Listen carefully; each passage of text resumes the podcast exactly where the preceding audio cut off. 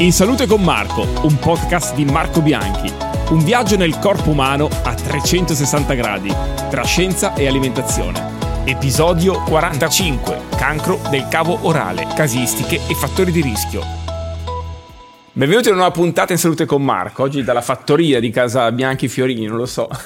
no, vabbè, sentirete come al solito gli animali di casa che ci accompagnano in questa, in questa giornata, insomma. Eh, do il benvenuto al nostro dottor Sozzi. Ciao Davide, Ciao buongiorno. Marco, grazie per l'invito. Ma è un piacere, guarda. Oggi ho voluto chiacchierare con te perché entriamo un po' più in verticale con i nostri argomenti qua dei nostri podcast. E oggi si parla con te di cancro orale eh, perché tu sei direttore e, e di cattedra di struttura complessa di chirurgia maxillofacciale dell'ospedale San Gerardo di Monza e poi lavori vabbè, come professore presso l'Università degli Studi di Milano Bicocca. Tutto esatto. Perfetto. Tutto esatto. Quindi volevo con te appunto entrare più nello specifico di questi argomenti perché vabbè, parlo sempre di prevenzione, eh, si parla sempre ovviamente spesso e volentieri anche come Fondazione Veronesi di, di cancro, di, di, di dati anche, di come le cose migliorano di quanto la ricerca sta facendo e anche le cure come sono cambiate nel corso di questo decennio. Quindi con te parto proprio chiedendoti intanto quanto è diffuso questo tipo di cancro, cioè parliamo di cancro orale, cosa vuol dire intanto? Allora, eh, il cancro orale, eh, nello specifico si parla di carcinoma spinocellulare del cavo orale. Eh, ci sono diverse forme di tumore che interessano il cavo orale e sono numerose e sono anche eh, maligne. Il più diffuso, direi il 94-96%, però è il carcinoma spinocellulare, detto anche squamo cellulare, che origina direttamente dalla mucosa. E questo è eh, nel mondo eh, va dalla decima alla sesta causa di morte per tumore. Non è, un tumore, non è un, tra i tumori più frequenti, in Italia eh, si eh, contano 6 eh, uomini ogni anno, ogni 100.000 abitanti, mentre è molto dif- meno diffuso nelle donne, siamo attorno ai 2,7, 3, per, 3 casi ogni 100.000 abitanti ogni anno, ma stanno aumentando le donne perché eh, è molto legato a alcuni fattori di rischio, soprattutto, come vedremo poi, alcune abitudini voluttuarie che portano a facilitare Posso la già formazione. immaginare. E l'Italia, Esatto, come gli altri perché- paesi, ci sono dei paesi invece più colpiti, quindi anche... Allora, i paesi più colpiti al mondo sono di base eh, i paesi del sud-est asiatico, dove in India in particolare c'è l'utilizzo del betel nut, quindi la noce di betel che viene utilizzata ampiamente con una certa libertà, in parte soprattutto masticata, poi ci sono diverse certo, forme, certo. e proprio la- l'utilizzo e la- come tabacco Sì, da, sì. da masticare, in linea di massima della, della noce di betel facilita moltissimo. Questo è uno dei motivi principali per cui nel sud-est asiatico è molto diffuso. Più E- diffuso sicuramente certo, in di- Europa. sì, sì, sì, sì. Beh, ma già i dati che hai riportato sono comunque, mm, insomma, mm, destano- una de- dignità. sì, sì, sì, destano veramente una loro attenzione. Sì. E- ma come si- ci si accorge che qualcosa non funziona, non va? Cioè, da, da dove, qual è il primo campanello d'allarme? Noi ci, ci laviamo i denti, ci spazziamo i denti e finisce lì, ce li facciamo a bocca chiusa, spesso e volentieri non ci guardiamo allo specchio perché magari facciamo anche dell'altro nel frattempo che ci laviamo i denti. Ma cioè, Allora- intanto credo che come prima cosa, perdonami, ehm, Davide, sia anche una questione di osservarsi, cioè imparare anche a, a- guardare ciò che abbiamo in bocca. Hai detto la parola magica. Eh, la diagnosi precoce di questo tumore avviene proprio con l'osservazione. E la cosa più semplice, ma poco diffusa, anche dal punto di vista culturale, è guardarsi in bocca. È una cosa. Voglio dire, se noi parliamo di tumori in sedi più complesse, più difficilmente indagabili, come il polmone, il rene, l'intestino, allora, Si parla tanto della mammella, dell'autopalpazione per cercare di facilitare lo Sì. screening e quindi una diagnosi precoce. Eh, nel cavorale basta guardarsi in bocca, fondamentalmente. E purtroppo però eh, questa malattia è abbastanza particolare, inizialmente i sintomi sono molto sfumati, i sintomi e i segni sono sfumati, quindi non sono caratteristici. E questo porta a sottovalutare il problema. E i segni possono essere spesso confusi con una banale gengivite un'afta, una, un problema dentario, un problema parodontale, eh, di infiammazione, voglio dire, del parodonto, quindi del tessuto certo. che sta attorno al dente. Così come sulla lingua tanti pazienti riferiscono mi sono morsicato e mi è venuta fuori sta cosa. Il problema è che tutte le lesioni di carattere infiammatorio se ne vanno. Certo. Okay. Questo invece continua progressivamente a peggiorare. E la cosa caratteristica è che inizialmente è asintomatico, per cui non dà dolore e quindi essendo dolore un brutto compagno spesso porta eh, e facilita sì. una diagnosi precoce, in questi casi invece essendo una patologia infiltrativa il dolore è più tardivo. Quindi sicuramente il nostro dentista ci dà aiuto. Nella visita diciamo annuale che, che, che facciamo. E soprattutto, cosa importante, il dentista deve fare uno screening più attento e accurato nei pazienti a rischio. E chi sono i sono... pazienti a rischio? Pazienti a rischio sono fondamentalmente pazienti che fanno uso di alcol e fumo. Che sono i, i, principali indiziati di tantissime patologie oncologiche, ovviamente, e non soltanto, però di chi fuma e chi beve, esatto. fondamentalmente. Infatti noi eh, nella, nello studio di pazienti affetti da carcinoma del cavorale, proprio perché sono molto spesso pazienti fumatori e bevitori allo stesso tempo, e una cosa che è da sottolineare è che l'alcol e il fumo hanno un effetto sinergico, quindi amplificano l'effetto, quindi non c'è la sommatoria. In questo caso uno più uno non fa due ma fa tre. ok? Quindi hanno un effetto sinergico che amplifica ulteriormente la capacità di trasformazione neoplastica. E eh, come stavo dicendo prima, riprendendo il discorso, quando noi andiamo a studiare i pazienti affetti di carcinoma orale, dobbiamo studiarli da testa a piedi, perché possono essere soggetti eh sì. ad altri tumori che sono, possono essere alcol, fumo correlati. Mi stai però dicendo eh, indirettamente che aumentando anche questo tipo di cancro nelle donne, perché quindi abbiamo più donne che fumano e bevono. Esattamente. Questa è la, la, correlazione e si sta invertendo il rapporto, cioè la curva okay. degli uomini sta sì, scendendo sì. perché gli uomini sono più attenti in questo momento. Eh, le donne invece lo sono meno e quindi più donne Certo. Eh, cioè, non è la birretta ogni tanto no, eh, che fa no, la differenza, certo. ma stiamo parlando anche di fumatori in aumento del rischio sempre.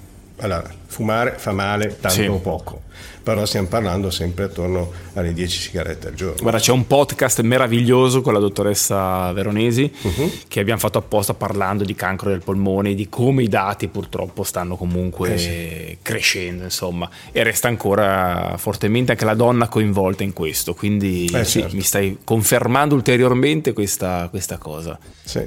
E Un'altra causa meno, meno, pressante sul cavo orale è anche l'HPV, la, il papillomavirus, eh, che è responsabile del carcinoma della, della cervice uterina, sì.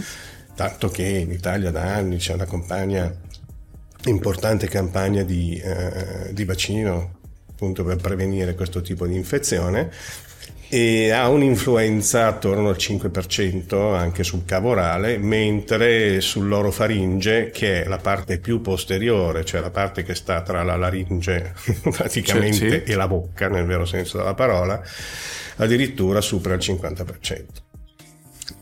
Una Quindi c'è una serie di concause in cui è stato anche inserito più recentemente, oltre all'alcol e fumo, anche questo. Che poi ricordiamo che il vaccino vale anche per l'uomo perché vale per eh, insomma, quando vale guarda in faccia a nessuno l'HPV da questo punto di vista è molto democratico, insomma. Qua sì, veramente... la cervice non c'è, ma esatto, alta, esatto, oltre esatto. alla trasmissibilità, ovviamente, che certo, non fa altro che certo. amplificare questo fenomeno.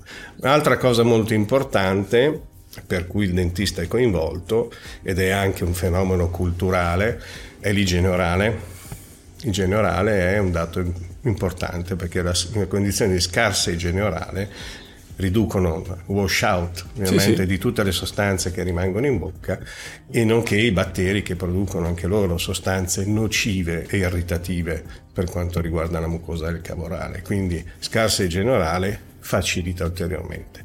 Così come protesi non ben confezionate con eh, asperità che danno irritazioni meccaniche croniche, quindi Possono classico inf- spigo, sì. Ok.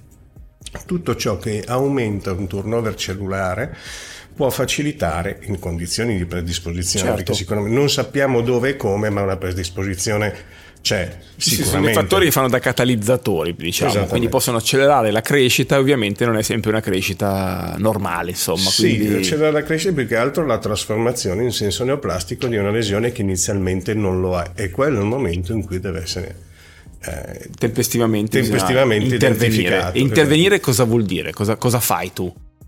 Togliere i fattori di rischio Ok. è la prima cosa, sicuramente. Ehm, questo ovviamente nel sospetto di una lesione benigna. Certo. ok?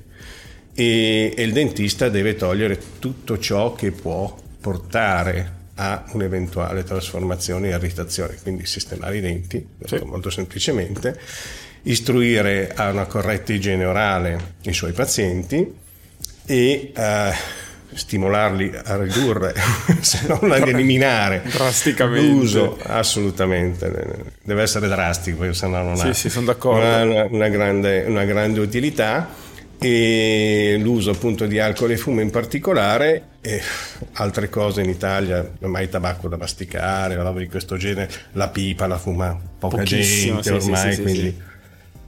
Qualche sigaro in più, però forse non è così influente quanto il fumo di sigaretta, che è il principale sicuramente indiziato. E al minimo dubbio fare una biopsia, quello è il discorso, cioè quindi fare un piccolo prelievo, mandarlo ad analizzare e capire.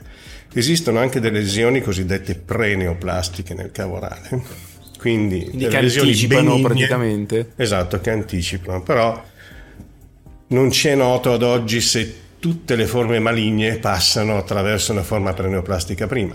Sappiamo che attorno al circa il 4% delle lesioni preneoplastiche possono degenerare. Poi anche lì ci sono vari gradi. Certo. E quindi sono quelle più facilmente eh, trasformabili in una patologia maligna sono quelle che devono essere sicuramente rimosse anche nella forma benigna perché il passo verso il tumore maligno E particolarmente rimosse breve. chirurgicamente. E, e come ad oggi la, la- la conservazione? Insomma, cioè, è una chirurgia conservativa? Viene ni? No? No, ok. No, purtroppo ad oggi la chirurgia non è conservativa. ok. Anzi, una chirurgia eh, dal punto di vista terapeutico non si è modificato molto, perché purtroppo fai conto, giusto per dare un ordine di idee, sulla lingua una lesione di un centimetro lascia un difetto minimo, minimo di 4 centimetri. 4 centimetri nelle tre dimensioni sulla lingua sono una bella- una- un bel difetto. Perché purtroppo è una malattia infiltrante. Quindi è una malattia che è sempre più grossa di quello che appare clinicamente per cui i margini di resezione sono sempre sul centimetro e mezzo e quelli non sono cambiati assolutamente. Quello che è cambiato invece nella cura è l'aspetto ricostruttivo. Quindi miglioriamo la qualità della vita. Dal punto di vista prognostico non abbiamo modificato tantissimo negli anni, ma abbiamo migliorato sicuramente la qualità La della qualità vita della dei vita. nostri pazienti perché li ricostruiamo bene.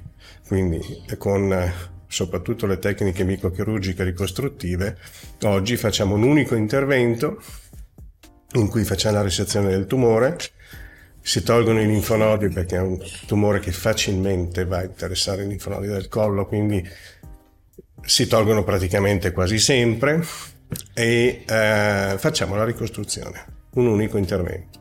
E questo sicuramente facilita eh, la ripresa di una vita eh, normale dal punto di vista funzionale, quindi bere, mangiare, respirare, queste sono le cose. Certo, anzi. parlare, le cose fondamentali e, eh, e anche appunto riprendere la socializzazione, l'attività lavorativa, C'è un'età più colpita di altre? sopra i 60 anni generalmente e con un picco attorno ai 70 in Italia però eh, anche qua abbiamo pazienti sempre più giovani che si che si affacciano nei nostri ambulatori con questa problematica. Quindi eh, il precoce, probabilmente la precoce esposizione certo, dei pazienti. Ai fattori di rischio che abbiamo citato. Ai fattori di rischio prima si inizia in effetti ormai l'età si è abbassata per fumare, per bere esatto. e quindi ovviamente tutto va di conseguenza. Eh sì.